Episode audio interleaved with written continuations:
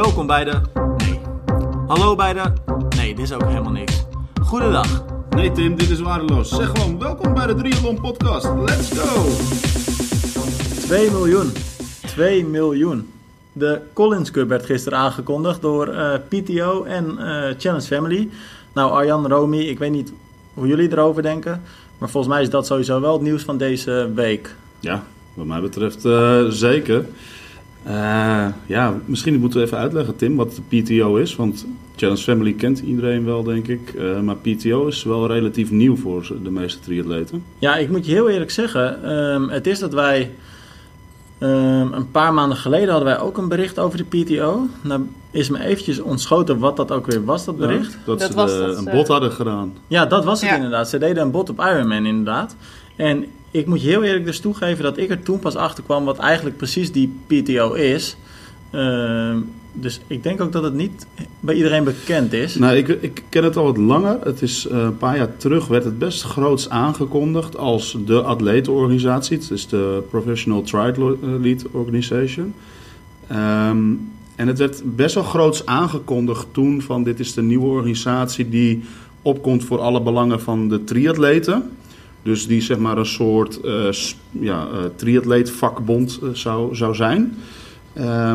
Ze hadden best wel leuke plannen toen de tijd, alleen dat werd heel erg stil op een gegeven moment. En ja, eigenlijk pas inderdaad eind vorig jaar hoorden we weer een bericht van PTO van dat ze zomaar een bod deden op Ironman. Want ze wilden Ironman overnemen. Voor een fors bedrag ook? Ja, voor een fors bedrag.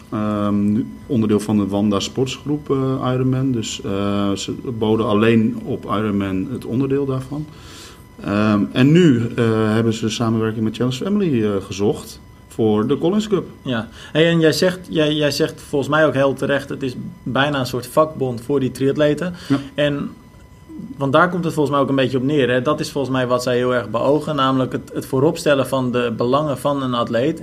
Wat wil zeggen, prijzengeld moet eigenlijk omhoog, er moet meer aandacht zijn voor de atleet. Ja, dat kort door de bocht, toch? Ja, je kan het een beetje vergelijken, denk ik, de PTO met de ATP en WTF bij het tennissen. De ATP organiseert natuurlijk de grootste, of die heeft zeg maar, de world ranking bij het tennissen. En zit ook achter alle grote wedstrijden. En eigenlijk is de ATP ook gewoon een bond voor tennissers, een spelersvakbond. En vanuit daar wordt alles geregeld. Dus daar wordt het niet zozeer vanuit de internationale tennisbond geregeld, maar meer vanuit de spelersvakbond. En die heeft dan overleg met de bond zelf. En daar, dat heeft de tenniswereld in ieder geval heel goed gedaan de afgelopen jaar, althans al jarenlang natuurlijk. Ja. Romy, hoe hoorde jij het nieuws? Wat dacht jij toen je dit nieuws zag van die Collins Cup, waarbij er dus 36 atleten, 12 Amerikanen, 12 Europeanen en 12 internationals dan tegen elkaar gaan strijden, head-to-head, 1 tegen 1 eigenlijk. Voor dus in totaal een prijzenpot van meer dan $2 miljoen. Ja, het eerste wat mij opvalt is gewoon die prijzenpot. Dat vind ik echt ongelooflijk. $2 miljoen, dat is echt, dat heb ik nog nooit eerder gehoord in het triathlon. Wat is het op Hawaii? Iets van volgens mij 56.000. Ja, bijna 70. Ik weet dat ze hebben die Triple Crown bij Ironman gehad natuurlijk. Dat is $1 miljoen, hè? Dat was $1 miljoen voor die 3 halves in Bahrein, Abu Dhabi en Dubai volgens mij. Dubai, ja. Maar 2 miljoen inderdaad, jeetje mina. Ja, dat is echt veel. Ja. Hey, maar en van het format, Romy, wat vind je daarvan? Ja, ik vind het super vet klinken. Ik denk dat het echt wel leuk is. Ik vind het ook heel leuk dat, wat jij ook schreef, dat er wattages in beeld worden gebracht. Dat er een beetje net als met wielrennen, want dat tactische spelletje bij wielrennen is altijd heel erg leuk. En ik denk, dit zal misschien niet echt een tactisch spelletje, of ja, ergens wel, maar het is natuurlijk toch nog wel anders. Maar ik denk dat het heel interessant is om daarmee mee te kijken, van hoe hard die atleten dan gaan. En ik denk dat dat heel interessant is. Ja, en sowieso is het super mooi om gewoon zulke toppers allemaal in één wedstrijd te zien. Ik kijk er nu al heel erg naar uit om die wedstrijd te gaan kijken, live. Ja, en dat weet ik niet, maar dat is misschien weet even jullie dat. Het is natuurlijk dus, die 3 atleten tegen elkaar. Van de verschillende teams, atleten tegen elkaar. Wordt dat geloot of mogen de teamcaptains kiezen wie ze opstellen in bepaalde races? Weten jullie dat? Ik moet je heel eerlijk zeggen dat ik dat niet weet. Wat ik wel weet is dat de teams worden dus bepaald op basis van de ranglijst van de PTO. Ja. Althans voor 8 van de atleten van een team. En waar is die ranglijst van PTO op gebaseerd dan? Is dat, die hebben ze zelf met punten uit Ironman en Challenge Races opgesteld. Ja. En die overige 4 atleten die worden dan vervolgens nog bepaald op basis van de keuze die de teamcaptain maakt. Ja, dus het is een beetje hetzelfde als de Ryder Cup bij het golf eigenlijk. Ja. Want daar heb je dan Amerika tegen de rest van de wereld. En daar heb je ook, er spelen ook volgens mij iets van 12 of 10 of 12 golfers tegen elkaar. 1 tegen 1, zoveel holes. Ja, dat is echt gaaf, want dat is ook een van de grootste toernooien daar. Ja, en je krijgt ook een beetje wedstrijden binnen wedstrijden, denk ik. Hè? Want die atleten die kennen elkaar natuurlijk door en door. Die willen van elkaar winnen. Maar los daarvan krijg je dus ook een beetje dat teambelang. Ja. Want ja, je wil natuurlijk met je team echt wel heel graag die 2 miljoen gaan winnen. Ja. Los nog helemaal van de eer die daarbij dus komt kijken. Ja, volgens mij heel vet gewoon. Ja, zeker. Misschien goed om te vermelden, want waar wordt die hele Collins Cup gehouden? Dat is ook aangekondigd, want vandaar denk ik ook de samenwerking met Challenge Family is. Tijdens Challenge Šamorín, de championship. De dag voor de championship wordt de Collins Cup gehouden dit jaar. En daar staan dus alle grote atleten uit Europa, uit de Verenigde Staten en zeg maar de rest van de wereld team. Waar natuurlijk ook hele grote toppers zoals een Wurf denk ik naartoe gaan komen. Aan de start daar. Dus dat wordt een weekend vol met toppers. Maar als ik het zo een beetje vanaf de zijlijn bekijk, dan zou dit wel eens een hele mooie tegenhanger kunnen gaan worden van Ironman Hawaii. Ja, volgens mij is dat voor de sport een hele goede ontwikkeling als je meer van dit soort echt grote toonaangevende wedstrijden gaat krijgen. En wat me daarin opviel is, ik zat vanochtend en vanmiddag ook nog een beetje door social media heen te scrollen. En dan zie je echt eigenlijk al die topatleten die reageren heel erg enthousiast. Die hebben een foto van zichzelf met een logootje van de PTO erin. Ik zag Pieter Hemerrijk voorbij komen. Ik zag Pablo Gonzalez voorbij komen. Joe Skippen, Lara Siddle. Els Visser uit Nederland. Els vanmorgen al inderdaad. Dat er vandaag wat de grootste wachten stond inderdaad. Nou, ik zag inderdaad ook nog Lucy Charles. Maar eigenlijk kun je een hele tijd zo doorgaan. Want de berichten waren echt legio. En alleen maar positief. Ja, en ze zaten elkaar al een beetje uit te dagen meteen al. Ja, want onder de bericht van Lucy Charles van gisteren, daar werd alweer... daar was Reese, de man van Lucy, was alweer bezig om Cameron Wurf uit te dagen. Die is altijd de Sjaak. Ja, die is altijd de Sjaak, maar dat roept hij ook wel eens een beetje zo aan zich af. Want Lucy had dus gisteren gepost van, voor de luisteraars, morgen komt er groot exciting nieuws. En toen had de Ries daaronder gepost, heeft Cameron Wurf leren zwemmen. Weet je wel. Rome, jij hebt het net geschreven, want Cameron had er ook weer op gereageerd, hè? Ja, wat zei hij nou? Ja, gewoon goede grap of zo. Of lekker bezig. Ja, hij zei toen zoiets van, ja, precies, lekker bezig. Ik vraag me altijd af in hoeverre hij het echt kan hebben, hoor. Nou, nee, volgens mij wel, toch? Ja, want hij doet zelf ook... Ja, hij reageert soms ook wel scherp. Dat je denkt van, volgens mij vindt hij het ook niet helemaal leuk of zo. Maar het triggert hem denk ik wel. Ik denk dat hij dit ook wel nodig heeft om... bijvoorbeeld gewoon voor aankomend seizoen weer helemaal scherp te staan. Hij is natuurlijk wel een atleet die vanuit het wielrennen komt en heel veel koersdagen altijd nodig heeft. En volgens mij heeft hij ook wel als atleet zijnde iets nodig om getriggerd te worden om net even dat extra uit zichzelf te halen. Hij doet het zelf ook wel. Ik heb gehoord dat hij in Challenge Rood bij de start toen, ik weet niet meer welke andere atleet, maar hij ging iemand echt heel erg vervelend klieren. Hij deed het aan zijn voeten trekken, terugtrekken naar achter. Totdat hij volgens mij die andere atleten ook echt gek ervan werd. En echt even een boze sneer teruggaf. En ergens anders is gaan liggen, denk ik, of zo. Gaat hij eigenlijk een beetje te ver dan? Dan is het misschien niet eens echt grappig meer. Ja, nee, daarom, omdat ik dat weet, dan vraag ik me ook af van of hoe dat precies zit. Want hij heeft ook wel zo kinderen gezegd. Van ja, ga maar leren... wat zei hij nou? Ja, ga maar leren... Ja, fietsen. Van leren eens een keer alleen te fietsen. Ja, niet alleen maar in het wiel hangen. Ja, maar ik moet zeggen, ik denk over Wurf dan eventjes gesproken, klein zijsprongetje. Ik denk dat wel eens de grootste verrassing van dit seizoen kan gaan worden op de long distance. Ik verwacht heel veel van hem dit jaar. Ik had hem vorig jaar bij Hawaii al in je pol op 1 staan. Ja, ik geloof er wel in. Als je nu ook eens ziet, we hadden het natuurlijk vorige week kort over wat hij even deed als training. Tijdens net na kerst of net na oud en nieuw, wat was het? Ja. Een van de twee, dat hij even een marathon ging lopen binnen de 3 uur als training. Ja, Hij traint nu ook veel met die Jaron Thomas, hè, waarover we vorige week schreven. Die tourwinnaar natuurlijk. Mm-hmm. En volgens mij is hij trouwens ook Olympisch winnaar. Maar die gaat ook richting Ironman. Dus echt wel vet, dat soort dingen. Ja, grappig. Ja, ik denk dat het doordat Cameron Wurf heeft laten zien... dat hij de overstap relatief goed kan maken... dat er meer van dat soort jongens zijn die uit die formatie... en dan hebben we het over de voormalige Sky-formatie... de overstap gaan maken... Hij is ooit te gast geweest, Cameron Wurf. Nog even het zijstapje uitbreiden. Bij een podcast met een Nederlander die in Amerika woont. Ik ben even de naam kwijt. Ja. En daar was Cameron Wurf de hoofdgast. En daar vertelde hij dat hij nog niet eens de beste hardloper en zwemmer was... van de wielrenners die hij kende. Hij zegt, als er nog een paar jongens gaan overstap gaan maken... nou, dan kunnen de triatleten helemaal hun borst gaan afmaken. Dus ik ben daar wel heel benieuwd naar. En daar kwam inderdaad de naam Jaron Thomas... kwam daar toen al voorbij, want die kon makkelijk een 2:40 als marathon lopen. Ja, en die scheen ook al aardig makkelijk in de voeten mee te zwemmen. Dus, ja, zonder dat hij eigenlijk ooit zwemt. Dus tof om in de gaten te houden. Even terug nog naar die Collins Cup. Want ik zei net, eigenlijk alleen maar positiviteit... In dat licht misschien enigszins opvallend de reactie van Diederik Scheltega... die ik vandaag onder ons bericht voorbij zag komen. Want ik geloof dat Diederik nogal zijn vraagtekens zet bij die Collins Cup. En dat is wel grappig om te lezen. Ik zal eventjes kort samenvatten. Hij vroeg zich namelijk af of niet alleen de beste atleten... die eigenlijk al binnen zijn zullen profiteren van dit idee... daarnaast vindt hij het ook een beetje opmerkelijk dat dit dan een dag voor de championship is. Omdat topatleten dus voor die Collins Cup zullen kiezen. En dat daardoor dus het veld bij de championship misschien zal uitdunnen. En tot slot vond hij het ook nog twijfelachtig of iets als de Collins Cup goed in beeld te brengen is. Ja. Omdat het wat chaotisch kan zijn. Op zich een interessant punt. Ik snap enigszins zijn standpunt wel.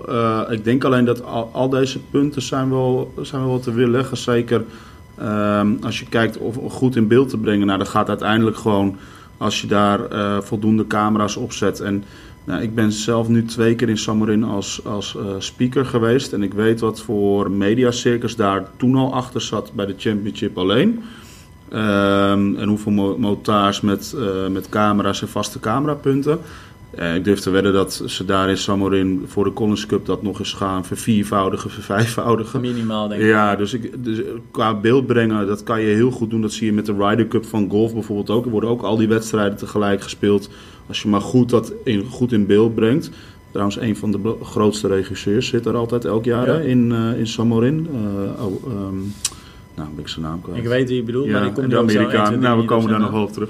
Hij heeft onder andere een Grammy gewonnen voor de documentaire van Ironman die hij maakte. Of de broadcast van Ironman bij NBC die hij maakte. Heel erg leuk zijn naam niet weet. Hij schiet ons ongetwijfeld te binnen. En ik denk, voor de championship, ik ben wel benieuwd, als we het daar toch over hebben, welke van de atleten zullen de dubbel gaan doen? Zullen er atleten zijn die de dubbel gaan doen? En de Collins Cup? Even een paar eurotjes op de bank en dan nog de championship daarna gaan doen. Ik denk het niet, toch? Ja, zo'n Wurf zie ik nog wel dat doen. En er zijn zo'n Kienle misschien ook nog wel. Die zijn nog zo gek ook. Ja, dan maken ze elkaar ook gek. Ja. Maar aan de andere kant, want wat ik eigenlijk veel interessanter vind hieraan is... Ergens ben ik het wel met Diederik eens wat hij zegt. Hè, van echt die allerbeste atleten die zullen nu misschien voor die Collins Cup gaan. Maar volgens mij is dat dus ook een hele goede ontwikkeling. Want wat je daarmee creëert is dus de situatie dat je bij de championship een dag later...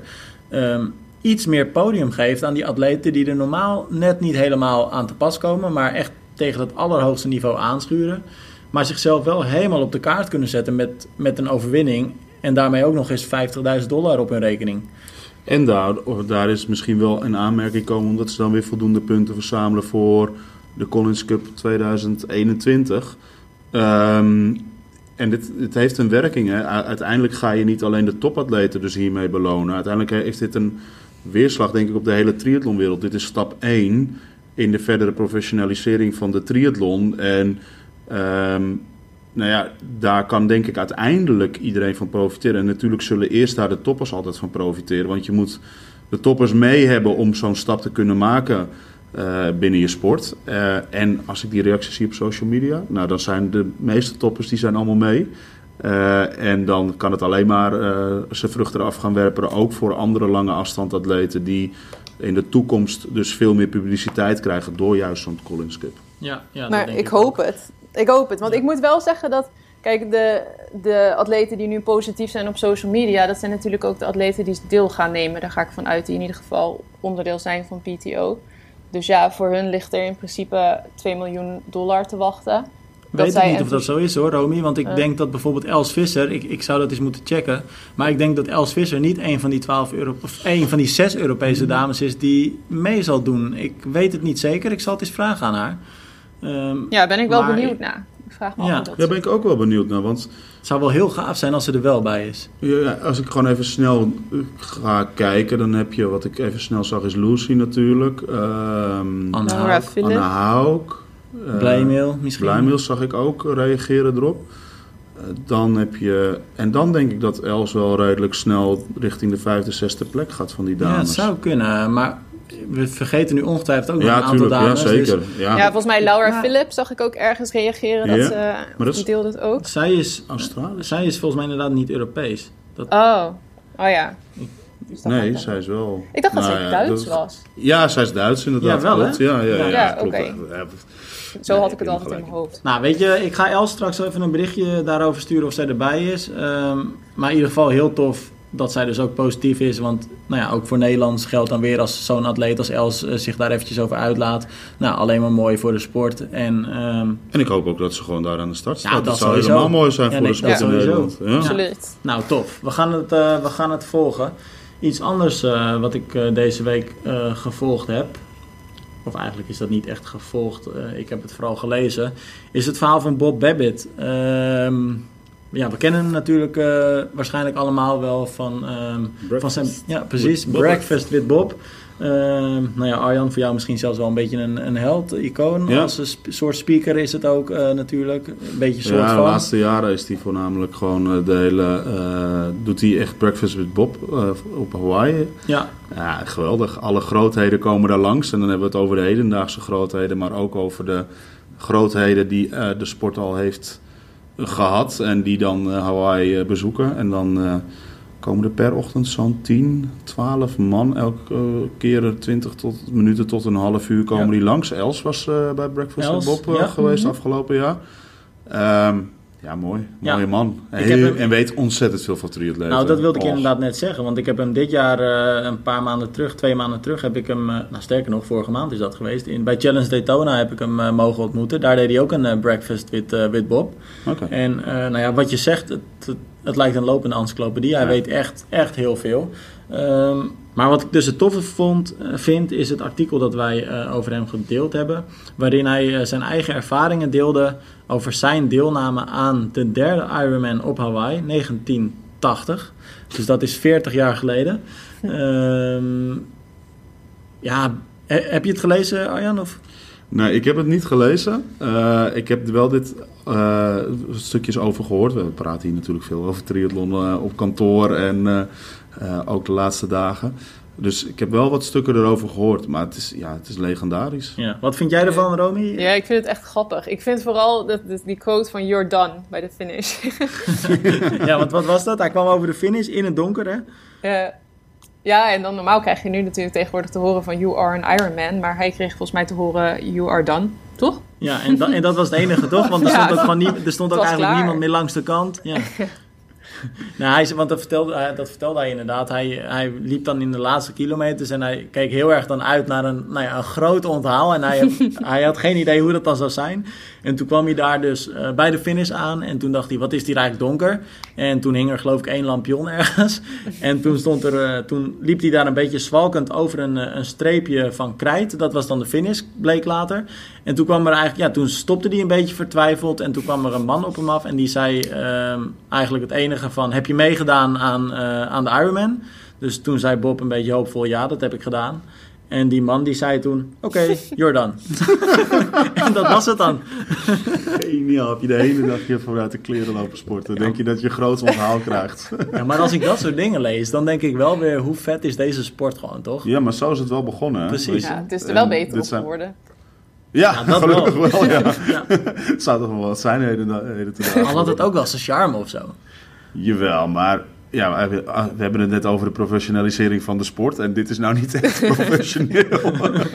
Nee, maar ik weet ook nog wel de tijd dat ik mijn eerste hele deed in Almere. 1980 ook. Ah, 83. Kampioen! Nee, dat was in 2011. En dat was ik deed toevallig de laatste mee in Haven, in Almere Haven toen nog. Ik heb ook in Haven gedaan, ja.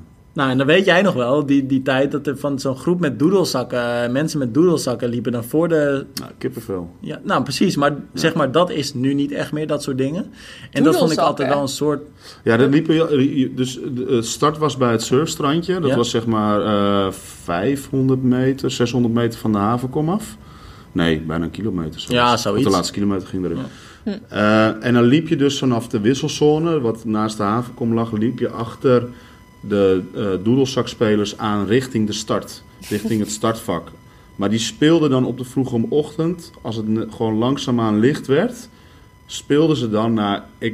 Ik heb daar veel mensen met tranen in hun ogen gezien... met kippenvel. Ja. Het was, ja, ieder jaar ook hetzelfde deuntje. Ja. Dat was echt dat iconische deuntje... wat gewoon echt bij Almere toen de tijd hoorde. Ik krijg er nog kippenvel van als ik eraan denk. Serieus. Maar ik wil het wel eens horen. Ik ken het helemaal niet. Dat moeten jullie mij even een keer doorsturen. Ja, ik weet niet of dat ergens online te... Ja, het zal ongetwijfeld ergens te vinden zijn. Staat dat op Spotify of zo? Ja. Ja, maar volgens mij is dat toen gestopt... toen het dus inderdaad naar de stad ging in 2012. En soms dat soort dingen. Ja, ik kan dat best wel missen. En daar, als ik dan zo'n verhaal van Bob lees... dan denk ik, ja, oké, tuurlijk, het is allemaal waardeloos... als je daar in je eentje in het donker komt... en iemand zegt alleen maar Jordan. Maar ik vind dat ook wel bij de heroïek van een sport passen of zo. Ja, natuurlijk. Ja, het is... Weet je, dit zijn de verhalen waarom triathlon groot is geworden. Ja, precies. Weet je, en als je dit soort verhalen niet hebt, dan zal triathlon nog steeds wat kleiner... Het is natuurlijk nog steeds een relatief hele kleine sport. Ja. Alleen dan zal het nog kleiner geweest zijn. En juist door dit soort verhalen, wie weet niet de beelden van Hawaii... dat ze zwalkend, kruipend over de finish komen, weet je... We zeggen allemaal van ja, dat is niet gezond. Maar dat zijn wel de beelden die de wereld overgaan... en waar dus mensen kennis mee maken met triathlon. Ja, ja. Dus ja, het is wel... het vormt de sport. Ja, net zoals dit soort verhalen. Ja. Het vormt de sport uiteindelijk tot wat het nu is geworden. Nou ja, over de sport vormen, Ronnie... dat brengen we eigenlijk gelijk op een verhaal dat jij deze week bracht. En dat is het verhaal van de Nike Vaporfly Next schoen. Percent, Percent inderdaad. En jij appte mij eigenlijk gelijk toen je het zag. En toen zei je, Tim, heb je het al gehoord? Ze willen die schoen verbieden. Ja. Ja, best wel bizar nieuws, toch? Ja, ik zag het op Facebook voorbij komen. De afgelopen maanden zijn er natuurlijk al wel wat artikelen over verschenen. En ook wel wat mensen die reageren van...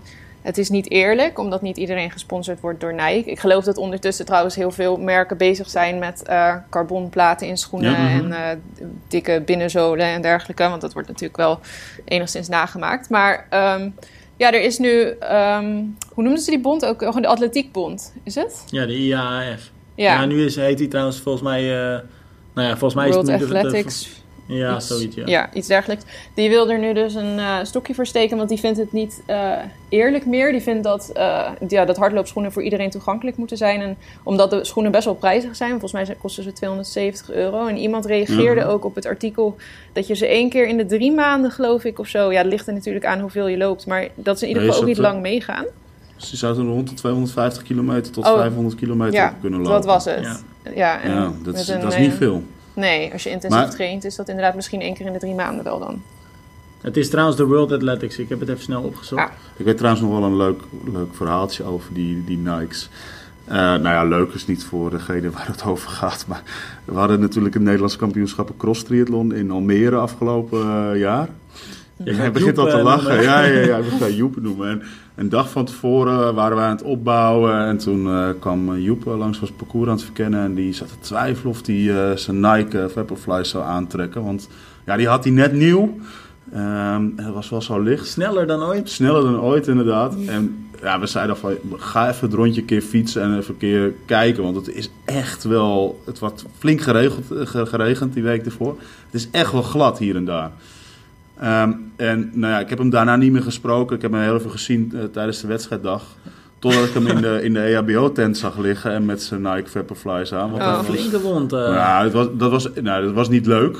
Absoluut niet. Maar uiteindelijk inderdaad, hij is dus op die Nike Vaporfly gaan lopen. En daar moet je geen cross mee gaan doen. Nee, dat kunnen we concluderen. Dat zijn echt wegschoenen. Want hij is toen heel hard op zijn knieën gevallen. Ja, dat was echt op zijn knieën. Ja. Dat was echt heel vervelend. Joep zit nu in Kenia, joh. Ik sprak hem toevallig een uurtje geleden. En hij zit in Iten, waar ik ook geweest ben. Ja. En hij is daar op hoogte aan het trainen. En hij bereidt zich voor op schorrel, onder andere. Okay. En de Xterra van Taiwan. Oh. Dus wat toffe plannen. Ziet er vet uit. Ja, nee, zeker. Maar die schoen dan, hè. Wat ik zo opvallend vind... Weet je, als je nu bij een gemiddelde hardloopwedstrijd kijkt... en ook bij de kortere triathlonwedstrijden... en dan echt die topatleten pakt... 9 van de 10 atleten loopt nu op die schoen.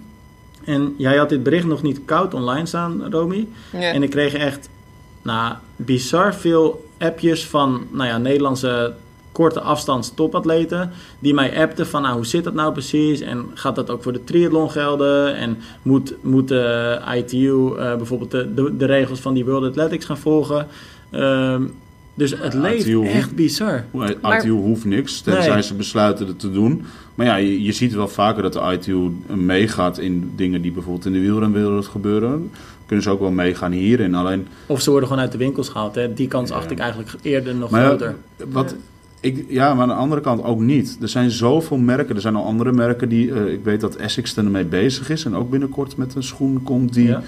Met de Carbon Soul. Er zijn andere merken die nog daarmee bezig zijn.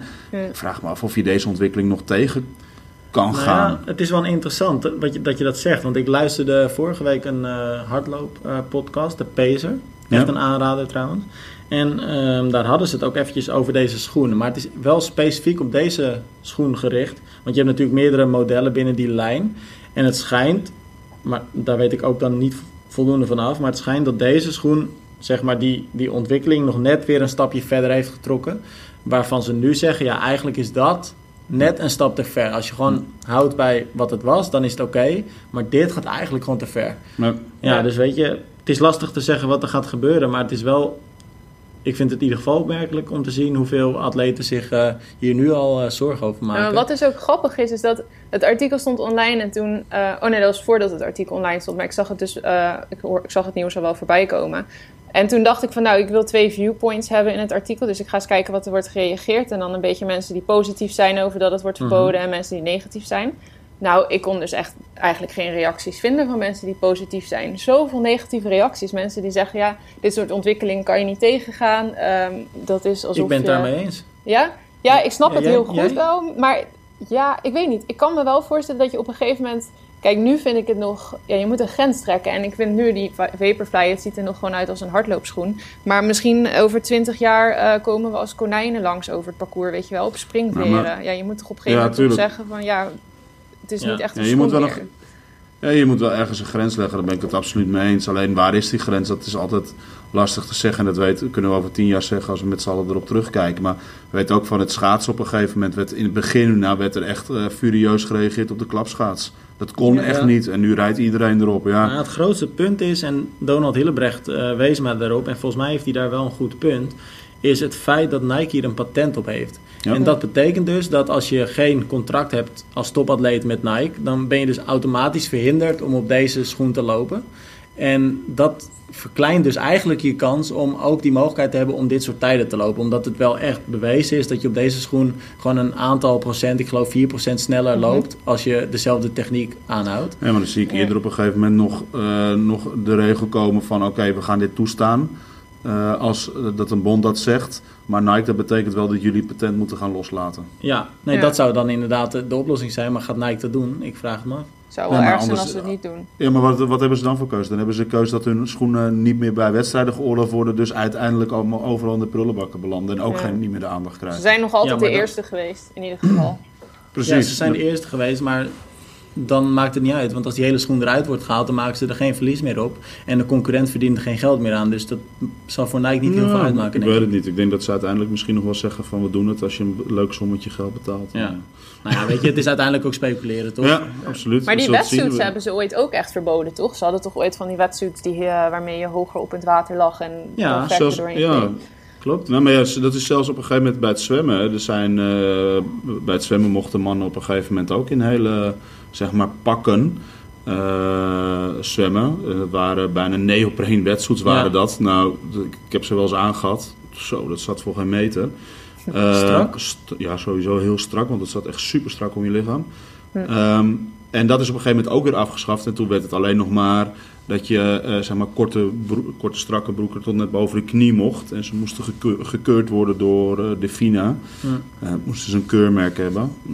Dus ja, ik denk dat je hier ook naartoe gaat.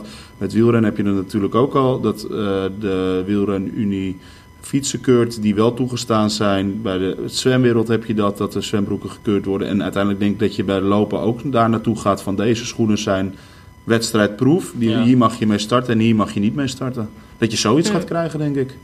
Nou ja, wat ik zei, speculeren. Laten we nog eventjes kort over iets anders speculeren. Onze eigen Jetse Plat, wil ik bijna zeggen. Nou, misschien wel Nederlands meest succesvolle atleet van dit moment. In ieder geval als je het afmeet aan de prijzen die hij wint. Want hij is nu genomineerd voor de Laureus Award. Grootste award ooit. Ik wou net zeggen. In de sport. De Oscars voor de sportmens eigenlijk. Ja. Hè? Ja, dat is wel echt bijzonder. Hij is daar, ja, dat is echt wel heel bijzonder. En hij is daar genomineerd voor de Paralympische categorie natuurlijk. En een andere Nederlander zit daar ook in. Het is me eventjes ontschoten wie dat ook weer is. Tennister. Tennister inderdaad. Daan de Groot of zo? Nee, wie was het? Nee, Daan de Groot. Oh nee. Maar is het niet iets met de Groot of zo wel? Ja, Dieder de Groot. Oh, dat zie je. Hé, dat is nog best wel dichtbij. Ja, ja. Zou dat dan de zus van Daan zijn? Ik denk het. Nee, maar zonder gekkigheid. Echt wel heel tof hoor. Als je voor deze award wordt genomineerd. Vorig jaar Danielle Reeve als triatleet. Dat was toen ook al heel groot nieuws. Ja. Jan Frodeno is een keer genomineerd ook geweest. Die won hem toen niet. Die moest Reeve won hem ook niet. Nee, maar Frodeno moest het toen afleggen tegen Federer, dacht ik. Okay. Nou, maar is hij niet eerder genomineerd ook wel? Volgens mij zag ik dat ergens. Volgens mij is Jetse, ik dacht het ook, is voor de tweede keer genomineerd nu voor deze award. Nou, volgens mij is Jetse voor de eerste keer genomineerd. Nee, ik weet bijna zeker. Oké, nou dan heb ik een journalistieke blunder gemaakt, want dat heb ik niet in mijn artikel toen erbij gezegd. Maar dan is het een nog knappere prestatie misschien wel. Als je voor de tweede keer wordt genomineerd voor deze prijs, dan, nou Arjan die zoekt het hier ondertussen eventjes op. Dus dan, maar echt wel, ik vind het heel knap. En halverwege februari zijn die awards. Wat ik ook wel tof vind, als je dan bij die categorie beste sportman en sportvrouw van het jaar kijkt, wat de namen je daar voorbij ziet komen. Dan zie je Nadal, dan zie je Messi, dan zie je... Ja, echt nou de allergrootste. Je kunt echt de grootste der aarde gewoon. En als je daar dan als een Jetse Plat hoe vet weliswaar in een andere categorie tussen mag staan, dan is dat wel heel vet. En Berlijn is het dit jaar volgens mij. Ja. Dus, nou, we gaan dat... gewoon in de gaten houden. Arjan die zoekt nog op of het zo is. Dat horen we dan. We komen er nog wel op terug. Ja, dan horen we dat zo. Laten we nog even... Ja, ik heb het al gevonden. In 2018 is hij inderdaad genomineerd. Samen toen met Bibian Mentel werd hij ook al genomineerd voor de award. Dus, ja. Maar 2018, is dat dan dus vorig jaar of is dat 2 jaar terug? 2 jaar terug. Okay, ja, werd hij begin 2018 genomineerd over het sportjaar 2017. Nou, Jetse, mijn excuus dat ik dat niet wist. Maar dan hebben we dat nu gelijk rechtgezet. Wel tof hoor. Tweede keer voor deze award. Ja, ik hoop ook echt dat hij hem nu wint. Ja. Weet je wat hij allemaal heeft gewonnen? Ja. Zo. Nou, wel gaaf wat ik al zei. Nou, zullen we nog een paar lezersvragen beantwoorden? Ja, we hadden natuurlijk best wel wat vragen van vorige week nog over. Misschien goed om eentje even te behandelen. En dan, dat was ook weer een anonieme vraag. En die ging over time management. Hoe kun je nou eigenlijk het beste triathlon, sport combineren met je werk en gezin? Ja. Nou Arjan, dan ga ik gewoon even naar jou kijken. Want ik ben daar heel slecht in, dat weet je. Ja, ik kom gewoon 10 minuten te laat op Zwift als wij hebben afgesproken. Daar wilde ik dus net aan refereren, want wij spraken dit weekend af om te zwiften. Nee, je moet wel een goede verhaal vertellen. Nou, vertel jij het. Nee, we zouden om 10 uur zwiften en toen kwam jij in één keer van we gaan om 9 uur. Ja, de avond ervoor, hè. Ja, heel netjes vroeg aan jou, kun je ook om 9 uur? Ja, oké. En jij zei, nou, ik ga het proberen. Ja. Nee, maar zonder gekkigheid, dus ik snap heel goed dat je niet kon. Nee, maar je zei, ik ga het proberen. En toen appte ik jou om 7:15 of zo, een uurtje van tevoren. En toen zei ik, ben je er klaar voor? En toen zei je, nou, ik hoop het dat ik het ga halen, want ik sta nu in de supermarkt en ik moet nog iets met de kinderen doen. En weet ik wat je allemaal... Nee, ik was boodschappen gewoon... Nee, ik was gewoon boodschappen aan het doen. Weet je, dat moet ook een keer gebeuren, wekelijkse boodschappen. En dat moet je met een gezin wel plannen, inderdaad. Voorheen deed ik dat gewoon wanneer ik er zin in had. Maar nu is dat wel wat meer plannen. En ik moet zeggen dat ik vind het knap. Ik werk en heb een gezin, inderdaad. Ik heb 2 kinderen, eentje van 1 en eentje van 3. Degenen die het niet weten. En ik probeer af en toe wat te sporten. Maar ik moet wel echt mijn tijd daarvoor vinden. En ik vind het knap als ik het zie dat mensen 8 tot 10 tot 12 uur in de week sporten met een gezin. Ja, dat is wel dat is goed plannen. Maar vooral goed communiceren met je partner. Ik heb een partner met een hele drukke baan bijvoorbeeld. Die ook veel werkt nog in de avonturen als het nodig is. En dan moet je het echt goed op elkaar afstemmen. Daarom heb ik bijvoorbeeld ook een tax gekocht.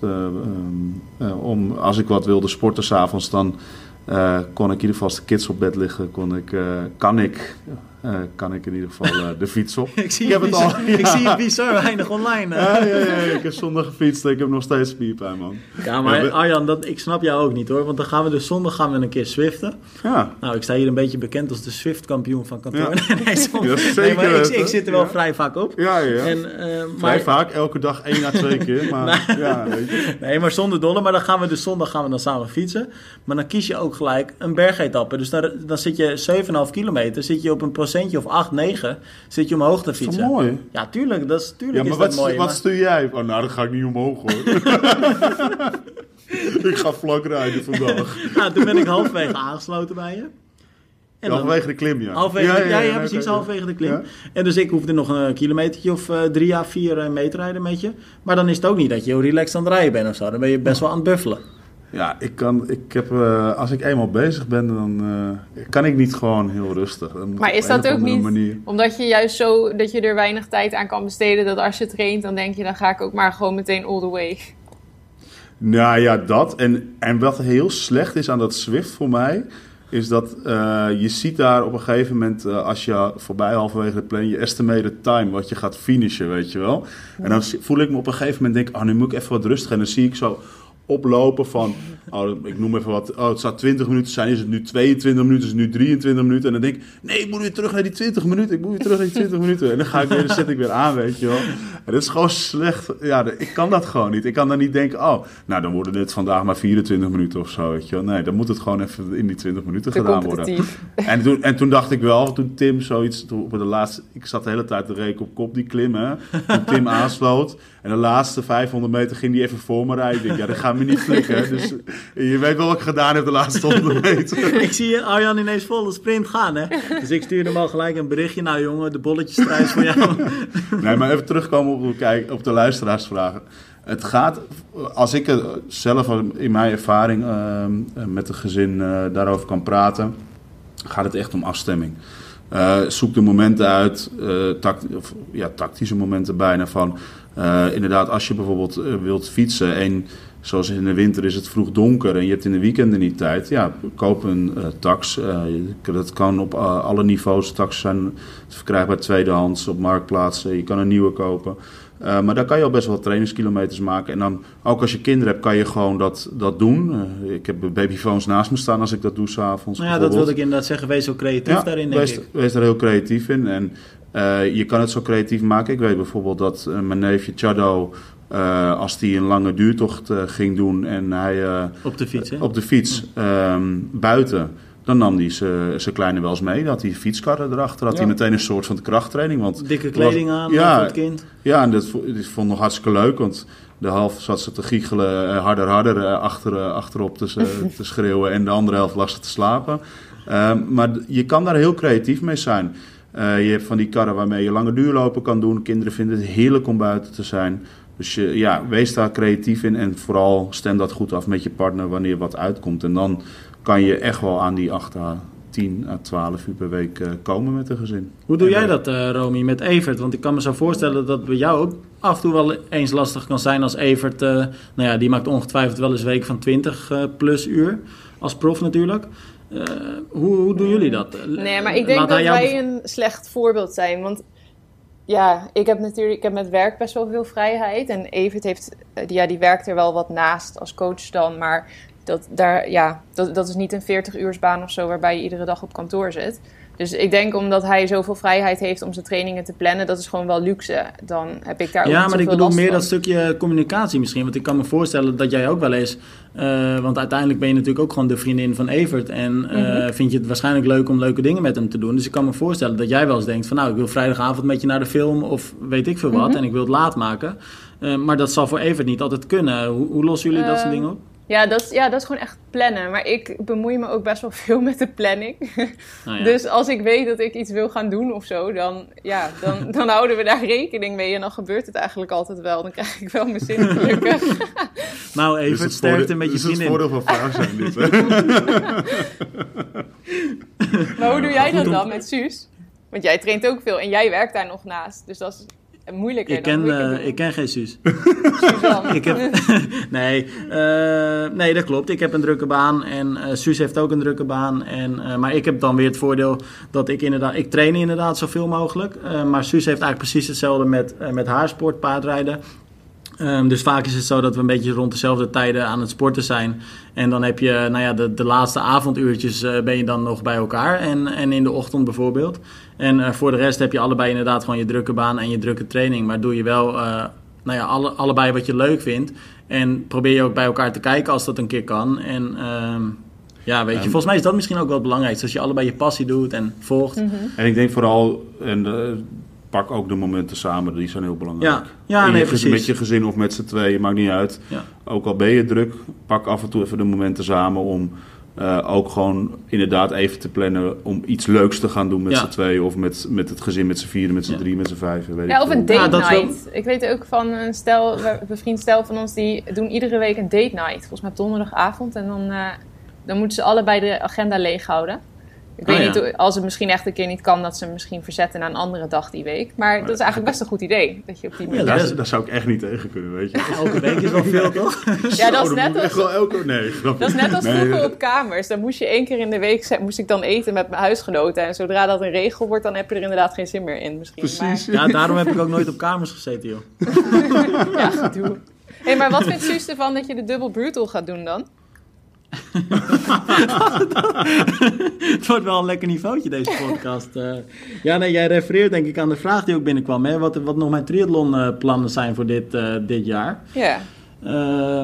Ik heb ze eigenlijk sinds vandaag een beetje omgegooid. Want mijn grootste... Je wil de Collins Cup gaan winnen. Ja, exact. Ik wil die Collins Cup gaan winnen. Nee, ik moet je heel eerlijk zeggen, Romy, echt die extreme triathlons... Ja, Arjan, wij hebben het er natuurlijk ook een keer met elkaar over gehad in volgens mij de eerste podcast. Ik vind dat echt heel erg vet. Maar daar heb ik gewoon echt de tijd niet voor. En wat je al zegt, ik zie mezelf al thuis aankomen en zeggen van... Suus, ik ga nog ongeveer 2 keer zoveel trainen. Nee, dus dat gaat hem niet worden. Ook al zou ik dat wel heel erg vet vinden. Ik heb me vandaag toevallig weer geregistreerd voor Challenge Rood. Dus die ga ik weer doen. Ik ga Rotterdam Marathon lopen in april. En dat wordt wel een PR natuurlijk, hè? Ja, dat wordt wel het doel. Okay. Maar ik moet zeggen, ik vertelde toevallig gisteren tegen Romy. Ik heb een beetje motivatieproblemen de laatste weken. Ik heb natuurlijk een tijdje met mijn knieën gezeten. En ik heb wat moeite om de lange trainingen te gaan pakken nu. Moeite om de lange training te gaan pakken, zegt de man die net 300 kilometer heeft gezwift. Ja, nee, maar zonder dolle, dat is wel de enige training die ik echt lang heb gedaan. En als je nu een beetje mijn profiel ook bekijkt, het is niet veel verder dan 60, 70 kilometer fietsen. Lopen gaat ook niet verder dan 15, 16. Maar dat is het belangrijkste en daar komen we ook weer terug bij die vraag van hoe combineer je het allemaal? Doe wat je leuk vindt ook. Ja. En ook jij, weet je, doe als je het even niet ziet zitten om wat langere dingen te doen. Doe gewoon waar je zin in hebt. Op een gegeven moment komt het vanzelf wel weer terug. Ja. Maar dat is een beetje waar ik... naar het langere werk, of niet. En dan moet je misschien weer een nieuwe uitdaging gaan zoeken. Nou ja, dat is waar ik nu een beetje tegenaan loop. Kijk, want Challenge Road ga ik sowieso doen. En ik vind de long distance nog steeds het mooiste wat er is. En als ik aan terugdenk aan de keren dat ik al meedeed in Rood en Almere en aan Pontevedra, dan heb ik gewoon gelijk kippenvel. Ik vind dat echt... Ik zou dat nooit willen missen. Maar aan de andere kant zijn we nu op werk ook gewoon echt bezig met hele toffe dingen. En dat slokt gewoon ook iedere week eigenlijk steeds meer tijd. En dan merk je gewoon dat zo'n long distance is dan echt wel een hele investering. En ik wil ook niet meedoen om het meedoen. Ik wil dan ook wel wat je al zegt. Weet je, je wil toch weer sneller zijn dan de vorige keer. En mijn PR is nu 10,58. Ik denk dat ik in potentie onder de 10 uur zou moeten kunnen komen. Maar dat gaat me dit jaar, weet je, dat weet ik nu al. Dat gaat me gewoon niet lukken. En dan heb ik daar ook weer een beetje zo'n dubbel gevoel bij, weet je wel. Dat je ook niet optimaal geniet of zo. Ja. Dus dat is gewoon een beetje lastig. En, ik denk dat het plezier bij jou vanzelf alweer komt. Ah, had je dat sowieso, vorig jaar wel dan? Had je dat toen ook niet in deze tijd dat je er even wat minder zin in had? Of zo? Nee, vorig jaar draaide ik nu echt trainingsweken van 20 plus uur ook. En daarom denk ik dat je nu al een betere basis hebt voor rood dan voor... Ja, dat zou kunnen. Ja. Ja. Maar goed, weet je, wie uiteindelijk precies en wie ben ik, weet je. Ik ben uiteindelijk iemand die het voor zijn plezier doet. En dat plezier, dat heb elke training die ik doe, heb ik heel veel plezier. En ja, dat is gewoon het allerbelangrijkste. Ja. Dus Arjan, ga jij nog een wedstrijdje pakken? Want jij zei begin dit jaar ook rood. Nee, precies, dat heb je al... Nee, dat heb ik nooit gezegd. Dat is ervan gemaakt. Herstel, dat is ervan gemaakt. En ik kan niet, want ik zit lekker in Kreta dan. Ja. Dat is het enige moment, we hebben het al een keer benoemd volgens mij in deze podcast zelfs. Of ik zou gaan kijken. Nee, ik ben er niet bij rood, ik ben op vakantie. Dat zijn de enige 2 weken. Nee, maar heb je een ander wedstrijdje misschien nog een keer op het oog? Een OD'tje of een sprintje? Nee. Okay. Hardloopwedstrijdje? Misschien wel. Okay. Ja, misschien wel. Nou, maar daar blijft het voorlopig eventjes bij. En Romy, wanneer ga jij nou een keer een triathlon doen? Ja, ik weet het niet. Dit jaar heb ik me laten vertellen door Evert. Ik heb je laatst al een keer een filmpje van je voorbij zien komen. Die gaan we binnenkort nog op triathlon delen. Waarin jij de Kipchoge Challenge deed. Nou, dat is veelbelovend. Nou, je rende met 21 km per uur over die loopband heen. En je hoort Evert op de achtergrond schreeuwen dat ik de loopband moet stoppen. Zo zag het eruit. Nou, ik zou het wel leuk vinden om een keer met jou een sprintje te doen, Romy. Ja, de parel. Of beter gezegd dat ik langs de kant sta. Ja, de pareltriathlon is heel. Nou, dan gaan we die een keer doen.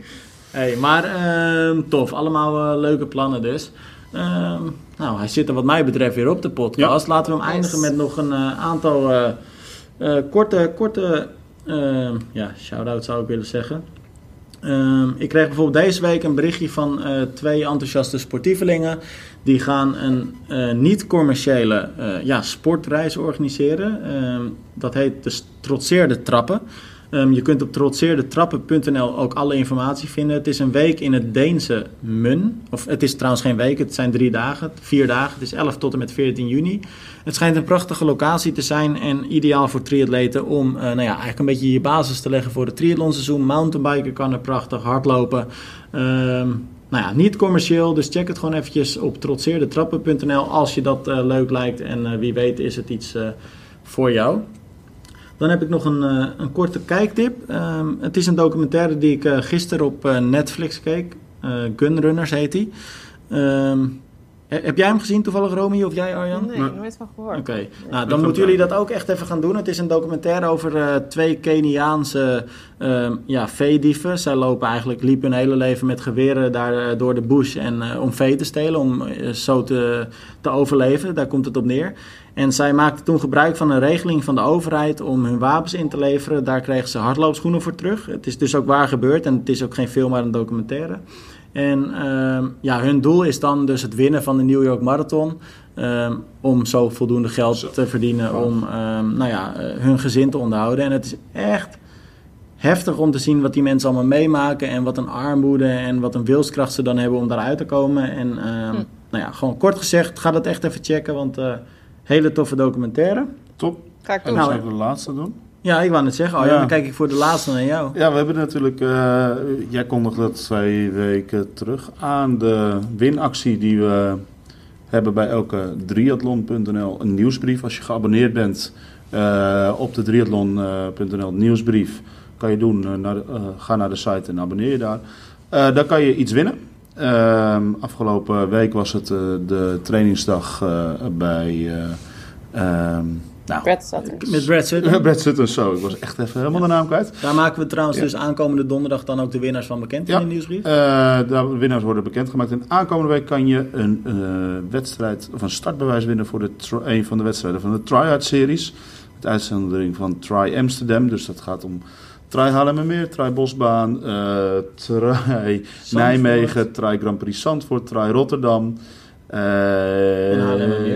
Die had ik al genoemd. Nou ja, dat waren ze. Uit mijn hoofd snel gezegd. Vergeet ik er nu eentje waarschijnlijk. Oude Kerk is ook niet zo'n try. Oude Kerk, absoluut, dankjewel. Dat was de laatste. En Try Oude Kerk, daar kan je een startbewijs winnen voor een sprint of voor een Olympische afstand. Ja, helemaal gratis. Dus 1 startbewijs geven we weg in de nieuwsbrief. Dus meld je aan voor de nieuwsbrief. Mocht je dat nog niet gedaan hebben. Donderdag 16:30 zit hij in je e-mailbox. En doe het snel, want... je maakt kans op, ja, ik kan het bijna zeggen, er zijn een aantal startseries al uitverkocht van sommige wedstrijden. Dan maken we nu een uitzondering om daar nog mensen toe te laten voor deze winactie. Nou, toffe prijs. Dus namens Triathlon dank aan Tryhard-series voor het beschikbaar stellen van die ticket. En dan zijn wij er met onze podcast volgende week gewoon weer, toch? Zeker weten. Zeker. Jongens, thanks weer.